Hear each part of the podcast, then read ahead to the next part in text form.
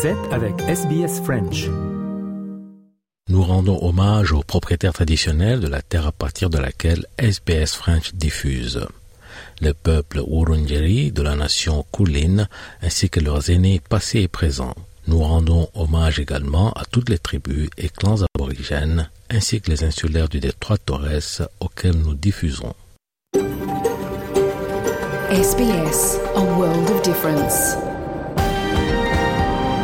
You're with SBS French, on mobile, online and on radio. Vous êtes avec SBS French sur votre smartphone, en ligne et à la radio.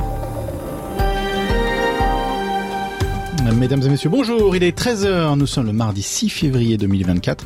Christophe Mallet et Marianne Murat pour vous accompagner au cours de cette heure en français. Aujourd'hui, nous aurons l'actualité comme chaque semaine, comme chaque mardi. Et nous parlerons également de l'histoire cachée d'Australie, un retour sur les Dark Emus. Mais tout d'abord, le journal avec Marianne. Bonjour Marianne. Salut Christophe, bonjour à tous.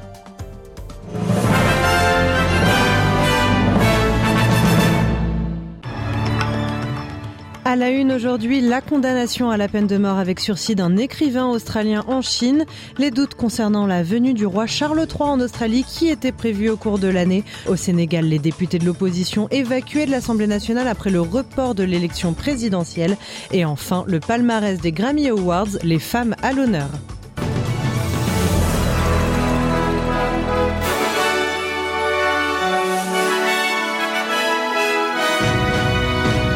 Alors vous nous disiez en titre, les réactions continuent de pleuvoir depuis l'annonce hier de la condamnation à la peine de mort avec sursis d'un écrivain australien en Chine. Oui, il s'appelle Yang Hengjun, il était blogueur aux États-Unis et il a été arrêté dans un aéroport chinois en 2019, mis en prison immédiatement à Pékin pour espionnage. Son procès s'est tenu dans le plus grand secret en 2021, mais la décision de justice n'a été rendue publique que hier après avoir été reportée 8 fois au total. Et vous l'avez dit Christophe, une condamnation dramatique, peine de mort avec sursis. On le disait dans le 3 minutes qui a été publié sur notre site internet hier soir que Penny Wong avait immédiatement réagi. Eh bien aujourd'hui, c'est le sénateur Matt Canavan qui appelle l'Australie à prendre ses distances immédiates avec la Chine. Écoutez. I just think it's another example of how we are not friends with China, that you can't really trust China to do business in a fair way. I want to have as good relations as we can with all countries, including China.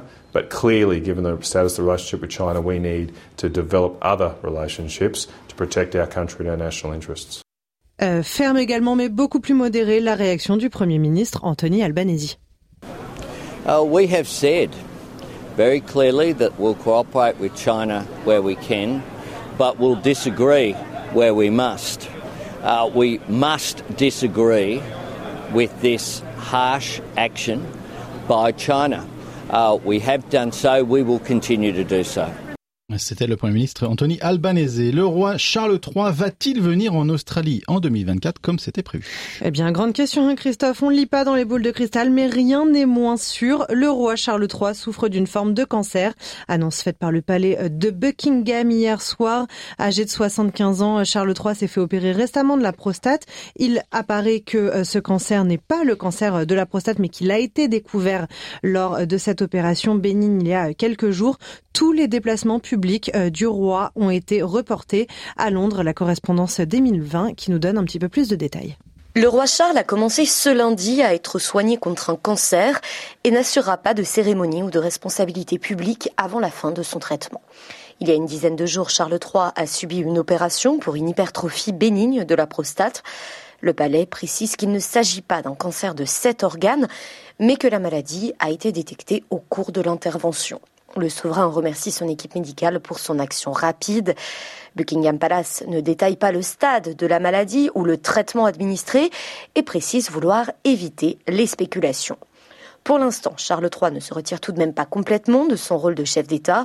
Il sera remplacé lors des événements officiels, probablement par son épouse Camilla, son fils William ou ses frères et sœurs Anne et Edward, mais aucun ne sera nommé intérimaire. Le monarque continuera d'assurer la partie administrative de sa fonction et les audiences hebdomadaires avec le Premier ministre. Pour étouffer les inévitables rumeurs d'abdication, le communiqué du palais assure que Charles III a hâte de revenir à la vie publique aussi vite que possible. Et en ce qui concerne la visite en Australie, Anthony Albanese espère qu'elle sera maintenue au cours de cette année 2024.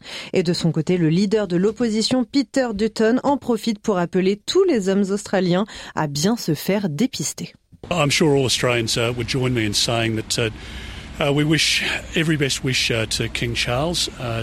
There's a message that the palace wants to get out as well, and every Australian should hear that message, and that is particularly for men who are reluctant to go to the doctor, make sure you go and have a check-up because early detection is important, but we send every good wish to King Charles and to his family. Le leader de l'opposition, Peter Dutton. Dans un tout autre registre, mais toujours concernant l'Australie, bien entendu, un anniversaire, celui du système de sécurité sociale. Et oui, les 40 ans de Medicare. Une édition commémorative de la première carte verte australienne a été lancée par le gouvernement, ainsi qu'un site internet, Christophe, avec des informations historiques, des images, des témoignages de professionnels de santé.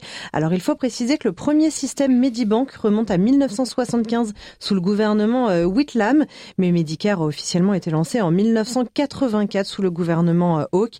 Des gouvernements dont vous vous souvenez sûrement très bien, Christophe. J'étais à peine né, il faut savoir que SBS a été créé au retour de Medibank d'ailleurs, à la création de Medibank. Ah oui, c'est bientôt les 50 ans de SBS. Medicare, un système de santé qui évolue depuis 40 ans donc et qui va encore changer. C'est ce que précise en tout cas Anthony Albanese. On réécoute le Premier ministre australien. Il souhaite même en faire un thème de campagne. Since we came to office, we've been determined to have strengthening Medicare as one of the key components and it will be in the next election. Allez, on passe à l'actualité internationale maintenant et des scènes de tension et des manifestations après le report des élections au Sénégal, une des démocraties les plus stables de la région. Et pourtant, l'Assemblée nationale vient d'adopter la loi qui va reporter la présidentielle initialement prévue le 25 février, donc dans quelques jours. Elle a été reportée au 15 décembre prochain, soit presque un an plus tard. Et en fait, ce qui pose problème, c'est que c'est le président actuel qui va rester en poste encore pendant presque un an. Donc, l'opposition dénonce un coup d'État. On l'a dit, c'est Macky Sall qui va rester au pouvoir en attendant. On écoute justement l'opposition. Senegalese people, you have in front of you the enemies of the nation. They will ask for a contrary opinion on what has just been done. This is a constitutional coup. Lamine Tiam, you should be ashamed. Voilà, c'était le député de l'opposition Biram Souley Diop qui accuse, vous l'avez entendu, Lamine Tiam, le parlementaire qui a introduit le projet de loi pour reporter la présidentielle de coup. Et on le disait en titre, les députés de l'opposition, justement, ont été évacués de l'Assemblée nationale quelques minutes plus tard. Allez, à l'international toujours, mais un petit peu plus léger, Marianne, on termine ce journal avec un peu de culture, de la musique, plus précisément. Et oui, direction Los Angeles avec le palmarès de la 66e cérémonie des Grammy Awards. On ne peut pas ne pas citer le record historique battue par Taylor Swift. À seulement 34 ans, la chanteuse américaine réussit l'exploit de remporter 4 fois dans sa carrière l'album de l'année. Elle surclasse ainsi Frank Sinatra ou encore Stevie Wonder. Et sur place, les précisions et la correspondance de Loïc Piala pour Radio France Internationale. Taylor Swift est la seule artiste à avoir gagné 4 fois le Grammy pour le meilleur album de l'année, mieux que Stevie Wonder. Mais avant ce moment historique, il y a eu un instant d'émotion. C'est Céline Dion, victime du syndrome de la personne raide et absente de la vie publique depuis des mois, qui a remis le prix.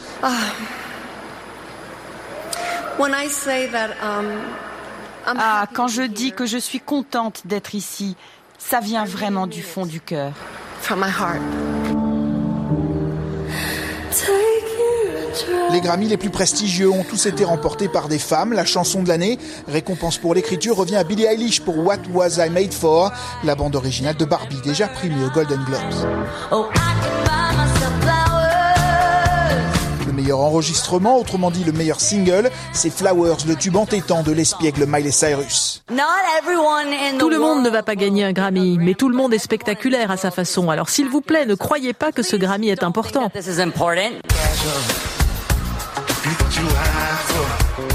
Et dans une soirée qui est toujours un concert autant qu'une cérémonie de remise de prix, l'Amérique a pu voir pour la première fois sur la scène des Grammys Burna Boy, la superstar nigériane. Je vous laisserai juger si Taylor Swift déplace Frank Sinatra. J'ai un avis bien acquis sur la question. Coup d'œil météo pour aujourd'hui à travers le pays. À Perth, il fera 32 degrés, Adelaide 25, Melbourne 21 degrés, Hobart 21 également. Canberra, vous aurez 23 degrés, à Sydney 27 degrés, 33 degrés pour Brisbane, 32 degrés pour Cairns et un très agréable et ensoleillé 33 degrés à Darwin. le rappel des titres, Christophe, un écrivain australien condamné à la peine de mort avec sursis en Chine.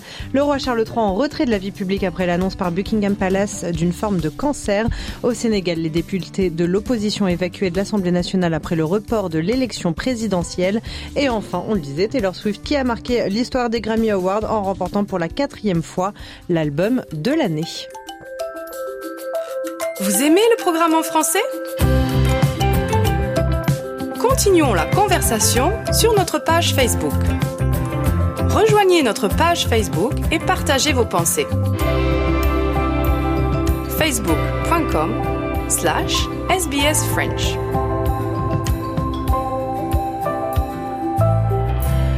C'est la fin de ce journal, messieurs, dames. Merci beaucoup de l'avoir suivi, mais restez sur SBS Audio. Votre programme en français se poursuit. Et tout de suite, c'est le journal des sports.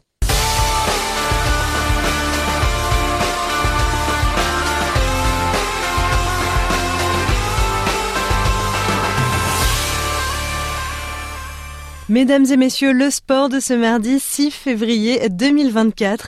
On commence avec du football et la FIFA qui annonce certaines modalités pour la Coupe du Monde 2026. Co-organisée par les États-Unis, le Canada et le Mexique, la compétition est la première à réunir 48 équipes. Ce que l'on sait pour le moment, la finale se tiendra au MetLife Stadium dans le New Jersey le 19 juillet 2026 et la cérémonie d'ouverture ainsi que le premier match auront lieu au stade Azteca au Mexique.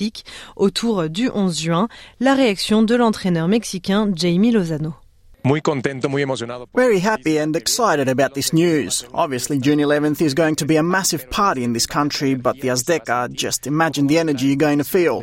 How our supporters are going to be buzzing with excitement, having their national team host an opening match for the third time in history. L'instance dirigeante du football assure que le calendrier a été établi avec les coachs nationaux pour réduire au minimum les distances entre chaque match. Football toujours et la 20e journée de Ligue 1, duel entre Lyon et Marseille remporté par l'OL 1-0. C'est le capitaine Alexandre Lacazette qui a marqué à la 37e minute. Les explications de Babacar Diarra pour Radio France Internationale. L'OL en profite pour sortir de la zone de relégation et grimper à la 15e place. Auteur de l'unique but du match, le capitaine lyonnais Alexandre Lacazette salue ce match référence, peut-être le meilleur de la saison. J'ai envie de dire oui, parce que c'était un gros match qu'on a gagné, mais après c'est pas un match plein parce qu'en deuxième mi-temps, on a été acculé sur notre camp. On n'a pas su ressortir avec le ballon, mais au moins on n'a pas encaissé de but. Les défenseurs vont être très contents. C'est les 3 points, c'est essentiel. Le mot-clé, mettre de l'intensité, être présent dès le début. Ne surtout pas faire début de match comme à Rennes, donc à Olympico ça joue comme ça. Le football, c'est aussi la fin de la 23e journée de Première Ligue. Finalement, Manchester City s'est imposé face à Brentford 3-1. Et malgré ce sport, le champion en titre reste 2e du classement derrière Liverpool, mais devant Arsenal. Sheffield United pointe à la dernière place du championnat anglais. Concernant la CAN, la Coupe d'Afrique des Nations, la Côte d'Ivoire s'est propulsée en demi-finale à l'issue d'un match haletant contre le Mali. Mené pendant 90 minutes et réduit à 10, les Ivoiriens ont attendu le dernier moment pour renverser le score. Les éléphants se sont finalement imposés 2-1. Thomas de Saint-Léger pour RFI. C'est la CAN des miracles, déconseillée au cardiaque, usante pour les cordes vocales. Vous entendez le tout petit brin qui nous reste à tous, mais on va pas se plaindre. Grand spectacle hier encore avec un but bijou du Malien d'Orgelès Néné, un retour de l'enfer comme seule la Côte d'Ivoire peut nous l'offrir. Je rembobine en partant de la 90e minute, la fin du temps réglementaire. Les Ivoiriens sont à 10 contre 11 depuis 3 quarts d'heure, menés 1-0, Adingra vient de rentrer, il égalise 1-1. Et là, on bascule dans l'irrationnel, les prolongations. 30 minutes plus tard, dernière action avant la séance de tir au but. Frappe de Fofana, Diakité dévie du talon, 2-1. Les Aigles ont le bec cloué, leur sélectionneur est à terre, prostré, folie à Boaké. Alors, la meilleure équipe a-t-elle gagné ? Peut-être pas, mais cette Côte d'Ivoire a décidément le caractère d'une championne. Elle retrouvera la RDC mercredi pour une place en finale. Petite pensée quand même pour ce Mali vraiment maudit contre les éléphants, un Mali qui nous aura enchanté avec ses petits magiciens du milieu de terrain et qui rentre sans doute avec les bagages lourds de regrets. Et on écoute le milieu de terrain ivoirien Franck Caissier, satisfait et rassuré. C'est une joie énorme. Le déroulé du match, c'était pas évident. On vient vraiment de loin et on est très content et on est fiers aussi parce que jouer à 10 contre 11, c'est vraiment pas évident. Je dis félicitations à toute l'équipe, au staff, et félicitations à la Côte d'Ivoire et au public qui a poussé jusqu'à la fin. Les miracles, ils existent dans le foot. Quand tu joues un match, tant que l'arbitre ne siffle pas à la fin du match, il faut toujours croire. C'était ça notre force aujourd'hui. Ça s'est joué au mental. On a cru jusqu'à la dernière minute, même étant à 10. Les demi-finales Nigeria, Afrique du Sud et Côte d'Ivoire, République démocratique du Congo, c'est demain mercredi heure locale ou jeudi matin heure de l'Australie. Le match pour la 3e place se jouera samedi soir localement et la finale dimanche soir prochain. Et cette information, Walid Regragui reste à son poste malgré la déception. La fédération marocaine confirme le maintien du sélectionneur de l'équipe de football nationale. Les Lions de l'Atlas ont pourtant été éliminés dès les 8e de finale de la Coupe d'Afrique des Nations, alors qu'ils faisaient partie des favoris. Sofiane Amazian, RFI. La fédération a indiqué dans un communiqué avoir renouvelé sa confiance au sélectionneur lors de réunions ayant dressé le bilan du parcours de l'équipe. Walid Regragui, c'est le sélectionneur, sorti en 8e de finale avec le Maroc, avait un temps affirmé qu'il partirait. S'il n'atteignait pas le dernier carré, eh bien, il restera. Un mot de rugby avec le tournoi des 6 nations. L'Angleterre s'est imposée face à l'Italie 27-24. 27 également pour l'Écosse, victorieuse du Pays de Galles à un point près. L'Angleterre et l'Écosse qui se hissent respectivement aux 2e et 3e places du classement du tournoi, toujours dominée par l'Irlande à l'issue de la première journée. La France pointe à la dernière place après sa défaite face aux Irlandais lors du premier match. Babacar Diarra. Le score 38-17 avec 5 essais pour les Irlandais contre 2 pour les Bleus. Une première sortie post-Coupe du Monde forcément peu rassurante pour les joueurs de Fabien Galtier. Un match marqué par le carton rouge en première période du deuxième ligne Paul Willems. Un coup dur préjudiciable selon le 3/4 centre Gaël Ficou. Je pense que ce soir ils nous ont surclassés dans tous les domaines. Très vite on est à 14, donc ça, déjà à 15 contre eux ça devient très compliqué, donc à 14 ça devient de plus en plus dur. Ils avaient le score, donc on court après le score, on tente des choses mais ça devient très compliqué, donc on a été beaucoup trop approximatif. Ils méritent largement leur victoire, il n'y a rien à dire. Oui, ils ont le score, donc nous on tente des choses, ils restent à 14 sur la ligne, nous on est un de moins, donc c'est beaucoup plus dur pour avoir des décalages, c'est hyper dur, ils ont contesté beaucoup de rucks, on a été inefficace dans les rucks, donc c'est un résultat sans appel. Prochain match ce week-end, Écosse-France, Angleterre, Pays de Galles et Irlande, Italie. On en vient au judo avec le Paris Grand Slam 2024 qui s'est achevé hier à l'Accor Arena de Bercy. On fait le point sur les podiums tricolores avec Christophe Diremzian. Superbe victoire de la championne du monde 2022 et quadruple championne d'Europe. Victoire par immobilisation sur la Turque Kayra Özdemir, qui est la double médaillée de bronze mondiale. 39 secondes simplement nécessaires pour Romain Dicot pour remporter ici son 2e sacre à Paris dans ce Grand Slam, dans cette catégorie des plus de 78 kilos, qui a bien réussi également à une autre Française, Léa Fontaine, qui a obtenu le bronze en repêchage. Elle a battu la Turque Hilal Öztürk. 2 autres médailles de bronze pour le camp tricolore tout à l'heure. En moins de 90 kilos, messieurs, Maxime Gaël Gayap Ambou l'a emporté, ainsi que Madeleine Malonga chez les féminines en moins de 78 kilos. Médaille de bronze obtenue contre la russe neutre Daria Kansavaya. Et l'homme que tout le monde attendait, bien sûr, Teddy Riner, 34 ans, double champion olympique des plus de 100 kilos. Eh bien, Teddy Riner a remporté le tournoi parisien pour la 8e fois de sa carrière en dominant en finale le Sud-Coréen Min Jong Kim. Les explications sont signées Babacar Diarra. 9 mois après sa dernière sortie en individuel avec l'équipe de France, la star des tatamis a réussi sa journée tout en se mettant dans le bain, dans la perspective des Jeux Olympiques l'été prochain. C'était important pour moi de venir sur Paris, ça fait une révision, parce que ça sera comme ça le jour J. Le public m'a bien porté, maintenant il faut rester les pieds sur terre, il manque des choses. C'est bien, il reste 6 mois et c'était bien de monter sur ce tournoi de Paris pour continuer à travailler, pour voir où on se situe toujours par rapport à l'international. Aujourd'hui c'est chose faite, on continue. Au total, la France termine en tête du tableau des médailles de ce tournoi parisien avec 12 récompenses dont 6 médailles d'or. Et enfin, en bref, on termine ce journal avec de la natation et les qualifications pour les Jeux Olympiques de 2 nouveaux nageurs français et ce en eau libre, Arthur Verdelet. Oui, au lendemain du duo féminin, Marc-Antoine Olivier et Logan Fontaine chez les hommes ont confirmé eux aussi leur participation au JO à Paris l'été prochain. Olivier a remporté la médaille d'argent mondiale derrière le Hongrois Krzysztof Rasowski, tandis que Fontaine a pris la 4e place. On va préciser, l'eau libre par rapport à l'eau de la piscine, c'est quoi ? L'eau libre, c'est en eau justement en extérieur, dans la mer, donc ça sera dans la Seine à Paris. Ça sera dans la Seine à Paris, si la Seine est suffisamment propre. Voilà pour le journal des sports de ce mardi 6 février. Merci beaucoup de l'avoir suivi. Restez sur SBS French.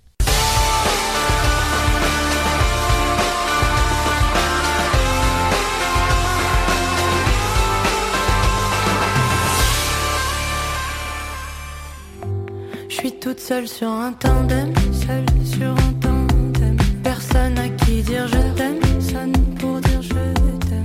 Je m'organise, j'avance. Je brille, mais est-ce que tu danseras pour moi toute la vie? Traverser ma vie. C'était Traverser, chanté par Emma Peters. Allez, c'est l'heure de la semaine politique et c'est signé comme tous les mardis, Patricia Meunier.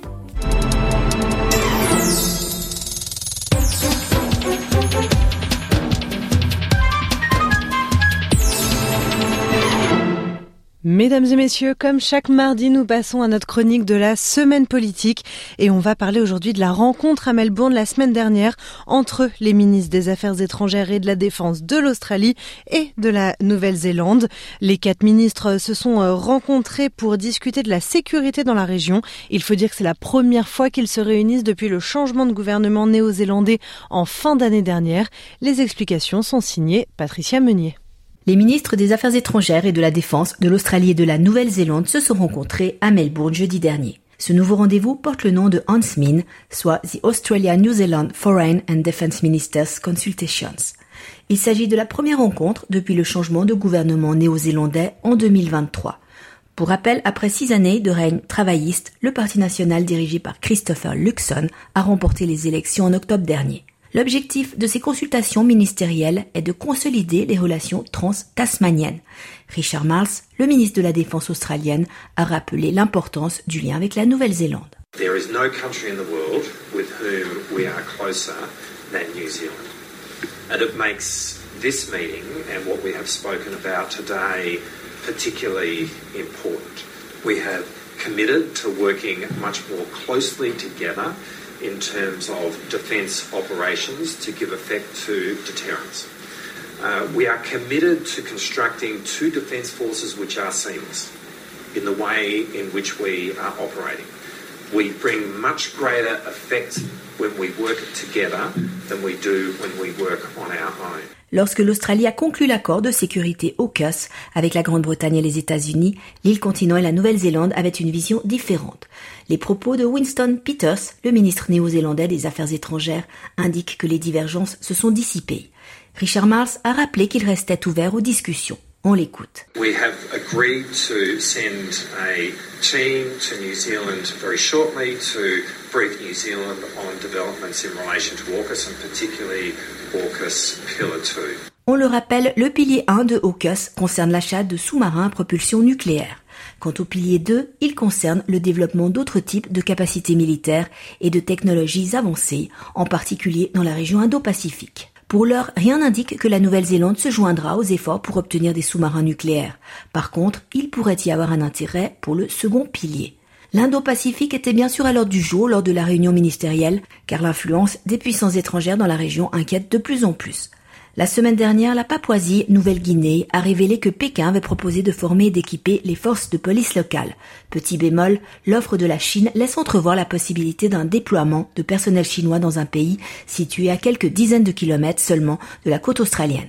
Peu après, la Papouasie-Nouvelle-Guinée a annoncé que l'Australie avait réagi et offert une aide supplémentaire de 23 millions de dollars pour ses forces de l'ordre. Dans ce contexte, la ministre des Affaires étrangères australienne, Penny Wong, a rappelé que l'Australie et la Nouvelle-Zélande devaient travailler en commun pour garantir la sécurité dans la zone. On l'écoute. Our region is being reshaped. I think, we often speak about having come to the government at at a time of the most difficult or challenging strategic circumstances since the Second World War.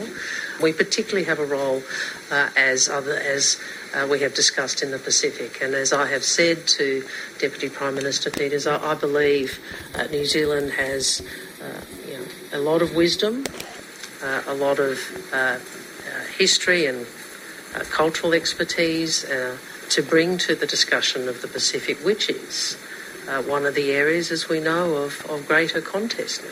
Après la délégation néo-zélandaise, le Premier ministre de Papouasie-Nouvelle-Guinée, James Marapé, est attendu à Canberra cette semaine. Discussions et alliances au sein de l'Indo-Pacifique semblent donc s'enchaîner cette année.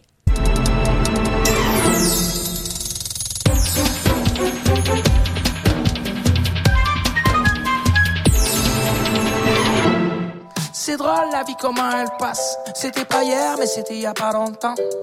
C'est drôle la vie comment elle trace, je le vois bien dans la glace, j'ai pris quelques cheveux blancs, mais je me dis que c'est rien ça. C'est drôle la vie comment elle passe. C'est drôle la vie, c'est drôle la vie.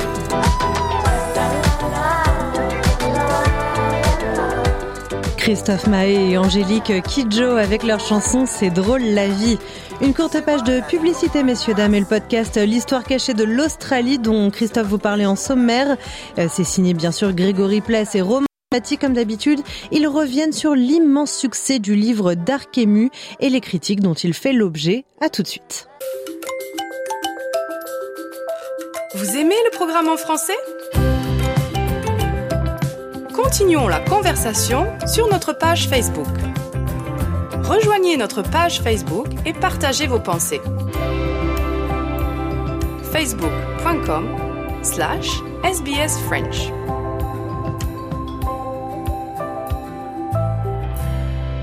Bonjour à toutes et à tous, bienvenue dans ce nouvel épisode de notre série consacrée à l'histoire d'Australie. Aujourd'hui, on va s'intéresser avec, comme d'habitude, Romain Fati. Bonjour Romain. Bonjour Grégory. On va donc s'intéresser aujourd'hui à l'un des plus gros succès de librairie de ces dernières années en Australie. Il s'agit du livre d'Archému, qui a été écrit par Bruce Pascoe. Donc ce livre, il est sorti en 2014 et il s'en est écoulé plus de 360 000 exemplaires à ce jour. C'est un énorme succès de librairie. Pour arriver à des chiffres aussi élevés, il faut aller dans des romans plus classiques, style 50 Shades of Grey ou Harry Potter. Alors, avant de rentrer plus avant dans l'épisode du jour, Romain, est-ce que vous pouvez nous dire en quelques mots de quoi parle ce livre et, d'après vous, pourquoi est-ce qu'il a rencontré un tel succès ? Alors, le livre de Bruce Pascoe, et je vais peut-être commencer déjà par, en ces temps de Coupe du Monde féminine, par mettre un petit tacle. Bruce Pascoe n'est pas un historien. Il est né en 1947, il a une formation d'enseignant du secondaire, et c'est un écrivain connu et reconnu en Australie, qui est venu à l'histoire assez tard et sans formation, avec peu de méthode. Le sujet de son livre, c'est de montrer que les populations aborigènes avaient des comportements d'agriculteurs.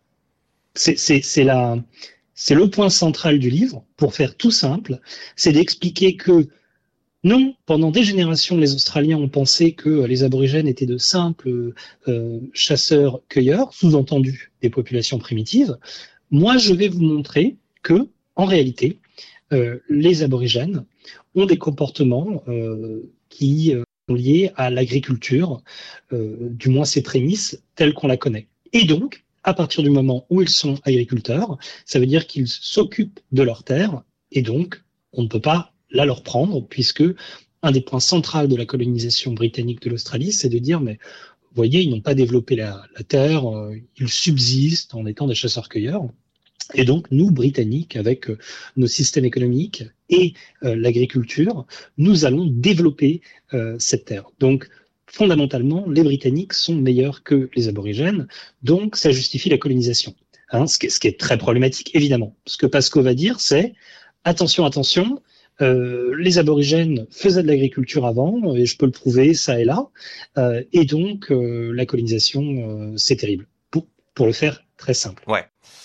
Ce qui est étonnant, malgré tout, dans ce succès, c'est le fait que, en fait, il n'y a rien de nouveau. Il y a des historiens qui avaient déjà fait part des mêmes découvertes, on va dire. Oui, alors non seulement il n'y a rien de nouveau, mais en plus il n'y a quasiment pas de sources aborigènes, ce qui est un peu problématique quand vous écrivez sur les aborigènes. Mais il n'y a rien de nouveau parce que depuis plusieurs décennies, et pas 10-20 ans, depuis 50, 60, 70 ans, vous avez des anthropologues d'abord, puis des archéologistes, et des archéologues, pardon, et des historiens plus récemment, qui ont montré que certains peuples aborigènes, hein, il faut pas oublier que quand on parle d'aborigènes, c'est comme si on disait les Africains. Il n'y a rien de commun entre un Algérien, un Soudanais et quelqu'un du Rwanda. Ce sont des peuples et des histoires totalement différentes. Donc, les peuples aborigènes, puisqu'il y en a des centaines de traditions différentes, certains d'entre eux avaient effectivement recours à des formes de pré-agriculture, de pêche organisée.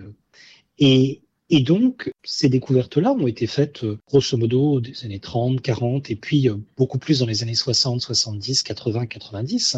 Vous avez toute une série d'archéologues qui ont montré physiquement des preuves de ces sociétés pré-agricoles qui s'organisaient, qui n'étaient pas que des sociétés de chasseurs-cueilleurs. D'ailleurs, à ce propos, si les auditeurs cherchent un bon livre sur la manière dont les aborigènes mettaient leur environnement à profit en utilisant par exemple le feu pour refaire revenir les animaux avec les nouvelles pousses. Le livre de Bill Gamage qui s'appelle « The Biggest Estate on Earth » est un excellent livre. Donc ce que Pascoe apporte n'est pas nouveau. Ce qui est nouveau en revanche, c'est le fait qu'il arrivait au bon moment. À un moment où les Australiens voulaient écouter, c'est-à-dire à partir de 2014, où ça fait quand même énormément d'années que les aborigènes protestent contre les conditions qui sont les leurs, mais c'est devenu beaucoup plus mainstream à partir du milieu des années 2000-2010, où il y a plus en plus d'Australiens blancs qui se rendent compte qu'effectivement, ce n'est pas normal. Donc Pascoe arrive à un bon moment, et en plus, il a l'intelligence de proposer un livre grand public. Les découvertes archéologiques qui ont été faites, qui sont basées sur de la science, sur des techniques, sont souvent illisibles parce qu'elles sont publiées dans des articles scientifiques, c'est extrêmement compliqué à lire. Ça ne passe pas. Pascoe, il écrit c'est du storytelling, il raconte une histoire, vous voyez. Donc effectivement, il y a énormément de raccourcis, il y a des erreurs, mais pour la personne qui est à l'aéroport et qui cherche un livre qui se lit simplement, ça passe.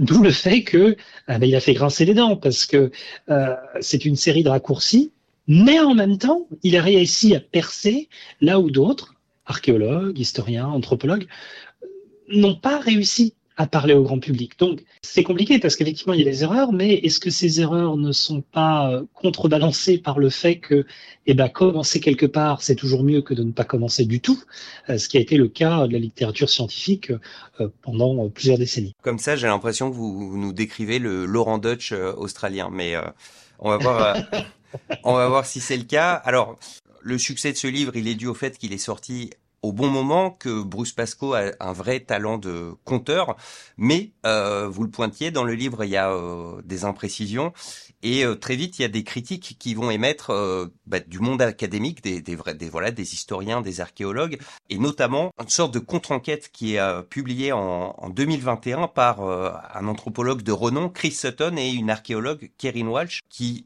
disent que Bruce Pascoe, en fait, il a choisi les éléments qui allaient dans le sens de l'histoire qu'il avait envie de raconter dans son livre et qu'il en avait délibérément laissé de côté et que donc, en gros, il a un petit peu menti, quoi. Il y a plusieurs choses. La première chose, c'est que si les auditeurs doivent lire un livre, ne lisez pas d'Arkham et lisez plutôt le livre de Sutton et Walsh qui s'appelle « Farmers or Hunter-Gatherer, The Dark Emu Debate ». C'est un livre qui est absolument excellent, non seulement en termes de contenu, mais qui est vraiment facile à lire, entre guillemets. Ce que Sutton et Walsh disent, c'est que effectivement, Pascoe s'est arrangé avec la réalité. Bon, c'est facile à dire, hein. Pascoe n'a pas de formation d'historien. Donc forcément, il y a des erreurs, parce que Pascoe, et là je cherche un peu peut-être à le dédouaner, n'a pas les bonnes méthodes. Par exemple, une des manières dont il dit, vous voyez, il y avait de l'agriculture avant la colonisation, c'est qu'il utilise des sources écrites par des hommes blancs, par des colonisateurs, en fait des explorateurs. Et ces sources ne sont pas fausses en soi, elles sont simplement limitées et elles partent du regard britannique. C'est problématique d'écrire l'histoire de peuples différents par des sources du peuple qui colonise. Il ne faut pas oublier que ces explorateurs, les sources qu'ils utilisent, Pasco, comme celle de Charles III ou Thomas Mitchell, ils ne sont pas là par hasard. Ils sont là pour découvrir des terres exploitables, pour étendre les colonies. Et un des cas que Pasco utilise, c'est effectivement, on appellerait de la pêche, et lui dit, mais non, en fait, c'est de l'agriculture piscicole, dans la mesure où certains peuples aborigènes, et alors là, c'est vraiment quelques cas assez rares et exceptionnels, organisent tout un système de pierres dans les rivières pour que les poissons viennent s'y loger en réalité et se perdre dans les méandres d'une rivière aménagée avec des pierres, de sorte à ce que vous puissiez les récolter. Mais ça n'a rien à voir avec de la pisciculture où vous développez des alevins, etc. C'est simplement un mode très sophistiqué de pêche. Et donc on en revient à la case chasseur-cueilleur. Et d'ailleurs, Sutton et Walsh ont cette expression qu'ils ont trouvé un peu qui est maladroite en disant ce sont des chasseurs-cueilleurs plus. Ce qui dévalorise un peu les chasseurs-cueilleurs qui sont pourtant des populations extrêmement intelligentes parce que pour pouvoir vous nourrir tous les jours, il faut savoir ce qui est bon, ce qui est comestible et ce qui ne l'est pas. Il faut vraiment savoir observer la nature d'une façon que nous, sociétés sédentaires, avons totalement perdu. Et Sutton et Walsh disent, ben voilà, les aborigènes sont des chasseurs-cueilleurs plus, et effectivement, ils ont organisé des systèmes de pêche ou d'encouragement de l'ensemencement, mais on ne peut pas qualifier ça d'agriculture. Alors que Pasco, lui, dit, non, regardez, c'est de l'agriculture, ils récoltent des graines, ils vont les moudre, et après, ils les cuisent, et ça fait des sortes de pains, et donc les aborigènes font partie des premiers boulangers de l'histoire de l'humanité. En fait, Pasco avoue parfois qu'il a un agenda idéologique, c'est-à-dire qu'il veut prouver que les aborigènes étaient des populations intelligentes et que la colonisation a été catastrophique pour ces personnes-là. Mais ça, c'est vrai, vous n'avez pas besoin de prouver qu'ils étaient agriculteurs et donc vous n'avez pas besoin de rentrer dans un système de pensée totalement colonial et européen pour prouver que les aborigènes étaient des personnes intelligentes. C'est les priver, encore une fois, de leur unicité, de la manière, de l'intelligence qu'ils avaient précoloniale. Et donc c'est pour ça que c'est beaucoup plus intéressant de faire ça scientifiquement avec des anthropologues, des historiens, ou l'excellent livre de Sutton et Walsh, que de vouloir prouver quelque chose et donc de sélectionner ses sources pour le faire. Ça, c'est pas vraiment un travail d'historien. Mais encore une fois, si ça permet de changer les mentalités, eh ben c'est peut-être un mal pour un bien. On va s'arrêter là pour le moment, mais vous retrouverez la deuxième partie de cet entretien dès le prochain épisode de notre podcast. Toutes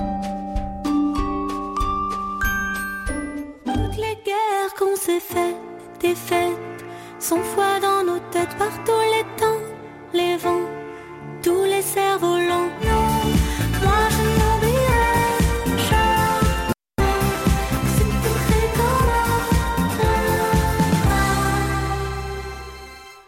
C'était Juliette Armanet et sa chanson « Qu'importe » qui fait partie de notre sélection musicale sur SBS French.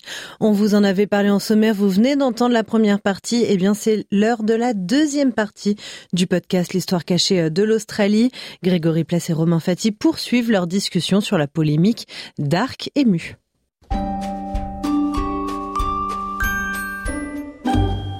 Alors, j'explique à nos auditeurs que si on parle de tout ça aujourd'hui, c'est parce qu'il y a un documentaire consacré à cette controverse qui a été diffusé récemment sur ABC, qui est toujours visionnable sur leur plateforme à la demande iView.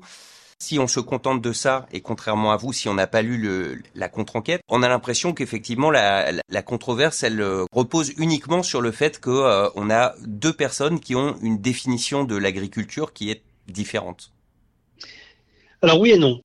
D'abord, si vous voulez regarder un documentaire sur l'histoire de la colonisation aborigène, je recommande très clairement celui de SBS en trois parties, qui est excellent, The Australian Wars, sur lesquels on a fait des podcasts préalablement.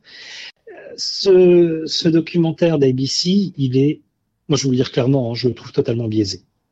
Non seulement biaisé en faveur de Pasco, mais en plus avec une sorte de romantisme niaiseux sur « Ah, vous voyez, les aborigènes, avant la colonisation, ils faisaient du pain, ils faisaient de l'agriculture, ils avaient des champs. » Mais c'est extrapoler des cas totalement minoritaires et imposer un regard européen et eurocentriste sur une diversité de peuples aborigènes qui valent beaucoup mieux que ça. Parce que quand on fait ça, quand on dit il y a une agriculture à quasiment à l'européenne, c'est dire on est au sommet et ils sont en bas, mais vous voyez parce qu'ils faisaient comme nous, finalement ils sont comme nous. Mais il y a un racisme latent dans ce type de raisonnement. On peut être fier de l'histoire des aborigènes sans vouloir toujours les comparer à nous, à nos critères. On pourrait avoir l'intelligence de dire, ben voilà, comment ils fonctionnaient avant, est-ce que ça marchait, est-ce que ça marchait pas. Quand vous passez 60 000 ans dans un pays comme l'Australie à développer non seulement une civilisation, mais tout plein de peuples différents sans être totalement sédentaires, chapeau, Ils ont une intelligence de leur pays, de leur terre, sur laquelle il y a beaucoup à apprendre. La manière dont ils faisaient du land management, dont ils s'occupaient des forêts, des rivières, est absolument impressionnante parce que c'est une vie qui est en accord avec la nature. Et c'est ça qui est extrêmement important. Si on a cette notion que les aborigènes avaient une agriculture avant, ce qui est vrai dans certains cas très très isolés, mais ne représente pas l'expérience aborigène totale. Si on fait ça, on ne s'autorise pas à voir ce qu'ils faisaient de façon différente, et surtout le fait que le rapport des peuples aborigènes à la nature est lié à leur cosmogonie. Par exemple, dans ce que Pasco appelle agriculture, Sutton va dire attention, c'est pas de l'agriculture telle qu'on la conçoit, c'est encourager à la fertilité, parce que encourager la fertilité, c'est aussi être en accord avec sa terre et avec les mythes qui régissent cette terre. La manière dont les aborigènes pensent le temps et pensent l'espace et pensent la terre n'a rien à voir avec la manière dont nous la pensons. Je ne dis pas qu'il y en a une qui est meilleure et l'autre moins bien, pas du tout. Mais on ne peut pas poser nos concepts pour lire le passé aborigène, ça ne fonctionne pas. Et c'est pour ça que le livre de Walsh et de Sutton est bien meilleur, c'est parce qu'en fait, il se place d'un point de vue aborigène pour expliquer le vécu des populations aborigènes avant la colonisation. Et même si c'est scientifique, même si c'est documenté avec des preuves, ça reste vraiment très lisible. Je reviens sur un moment intéressant dans le documentaire où il y a une confrontation en fait entre Pasco et Sutton, et Pasco explique que lui, il s'attache à démontrer que les populations aborigènes étaient plus sophistiquées qu'on en a l'image, et que donc ça rend le crime de la colonisation encore plus odieux. Et Chris Sutton lui répond « Mais quel est le problème avec le fait de ne pas être sophistiqué ?» Ça résume bien le clash entre ces deux visions de l'histoire. Ce qui est certain, c'est que à la fois Pasco et Sutton sont des amoureux des peuples aborigènes. Ce sont deux personnes très intelligentes, mais qui choisissent deux chemins différents, un de la vulgarisation et l'autre de la connaissance, pour démontrer que voilà, la situation des aborigènes en Australie n'est pas ce qu'elle devrait être, et que il y a un enjeu civique à s'intéresser à leur histoire. Donc tous les deux, si vous voulez, partent d'une bonne intention, mais les mécanismes qu'ils utilisent sont différents. Je ne dis pas qu'il ne faut pas lire Dark and New, C'est un moment important de la reconnaissance des Australiens des peuples premiers, mais voilà, il y a beaucoup de trous, il y a pas mal d'erreurs, mais ça part d'un bon sentiment. Et Pasco le reconnaît lui-même, c'est-à-dire que Dark and New, il y a aussi une édition pour les enfants, en 2019, je crois, qui est une édition encore plus simplifiée et dont le but est de rendre les petits Australiens blancs fiers d'être en Australie et de devoir apprendre des peuples aborigènes. C'est une bonne intention, mais coller encore nos cadres de pensée sur les aborigènes, c'est encourager encore la dépossession culturelle, c'est encourager encore l'eurocentrisme. Ce que proposent Sutton et Walsh, et bien d'autres, c'est beaucoup plus exigeant. Et donc, c'est beaucoup plus intéressant parce qu'on apprend à la fois sur les aborigènes et sur nous-mêmes. Alors, on l'a compris, donc Darkemu, enfin voilà, l'Australie avant les Anglais, c'était pas Atlantis et on n'était pas au courant. Mais à l'inverse, cette histoire d'aborigènes chasseurs-cueilleurs, vous le disiez au tout début, il y a plus de 300 nations aborigènes différentes avec des cultures et des techniques très différentes. Et donc, dire que tous les aborigènes étaient chasseurs-cueilleurs, ça n'a aucun sens non plus. On est d'accord là-dessus? Oui, totalement. C'est-à-dire que en majorité, effectivement, les peuples aborigènes sont des peuples plutôt nomades et plutôt chasseurs-cueilleurs et extrêmement bien connectés à leur environnement. Mais il y en a qui sont plus sédentaires, souvent près des côtes, et qui effectivement vont passer quelques mois ou quelques années dans un endroit.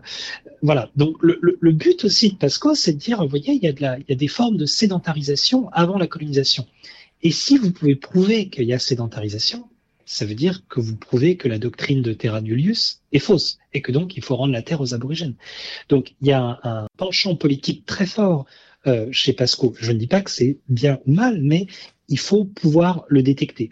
Donc le point à retenir, c'est qu'effectivement, certains peuples aborigènes avaient des formes de pré-agriculture légère. Mais ça, c'est une simplification.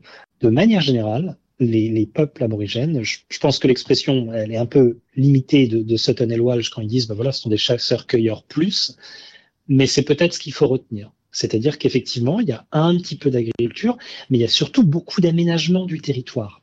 Et ça, c'est différent de l'agriculture. Qu'un chasseur-cueilleur organise des pièges à poissons, mais ça paraît totalement normal. Ça ne veut pas dire que c'est de l'agriculture, c'est pas de la pisciculture, c'est différent. Il n'y a pas de production du poisson. Il y a de la récolte du poisson organisée. Bon, voilà, c'est de la sémantique, mais dans les deux cas, de toute façon, se plonger dans ce débat, c'est vertueux. C'est vertueux parce que ça nous permet d'apprendre plus sur là où nous vivons et la manière dont les peuples qui nous ont précédés vivaient. Donc, même si vous penchiez plus pour Pascoe, voilà, je vous donne mon absolution.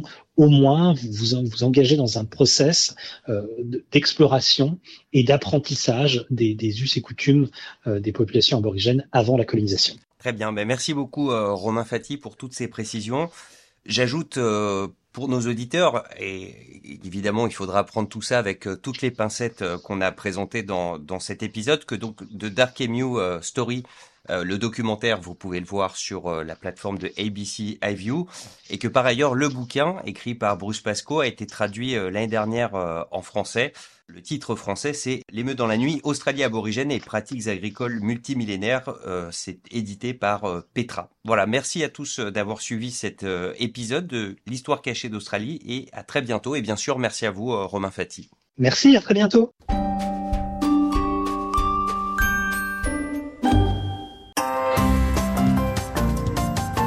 SBS en français est disponible quand vous le souhaitez.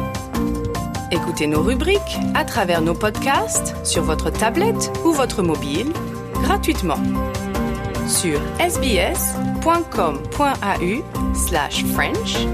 ou téléchargez l'application SBS Radio.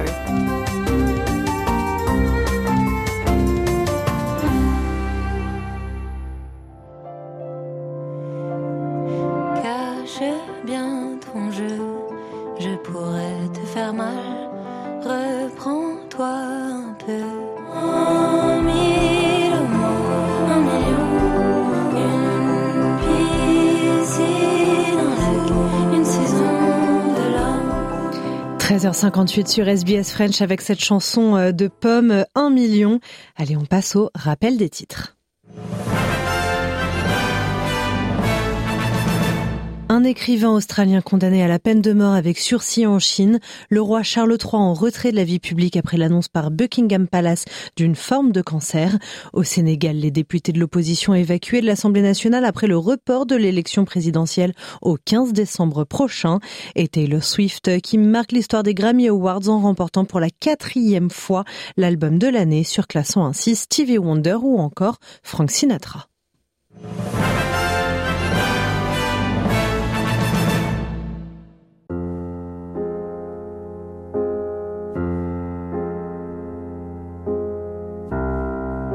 C'est la fin de cette émission, messieurs, dames. Merci infiniment de l'avoir suivi. Votre prochain rendez-vous avec le programme en français, c'est jeudi, même fréquence, même heure. Et d'ici là, vous pouvez retrouver tous nos contenus sur notre site internet sbs.com.au/French ainsi que sur les plateformes de podcast. Je vous souhaite de passer un excellent mardi après-midi. J'ai beaucoup aimé passer cette heure en votre compagnie. Je vous dis à très bientôt. Passez une excellente journée. Au revoir, messieurs, dames.